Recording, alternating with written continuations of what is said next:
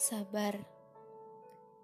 Sesuatu yang belum waktunya tidak akan pernah datang jika memang belum waktunya.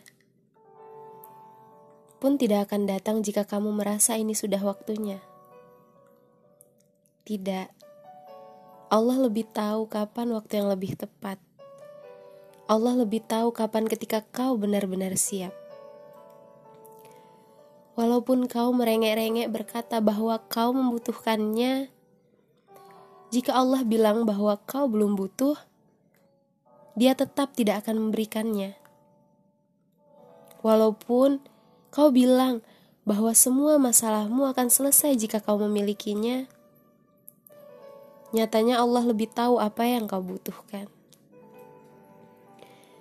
Hanya memang belum waktunya saja.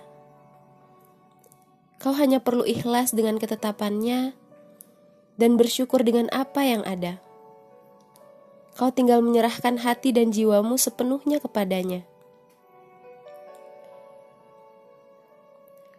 Sampai tiba waktunya, hati itu dijatuhkannya pada hati yang lain untuk kemudian menjadi satu.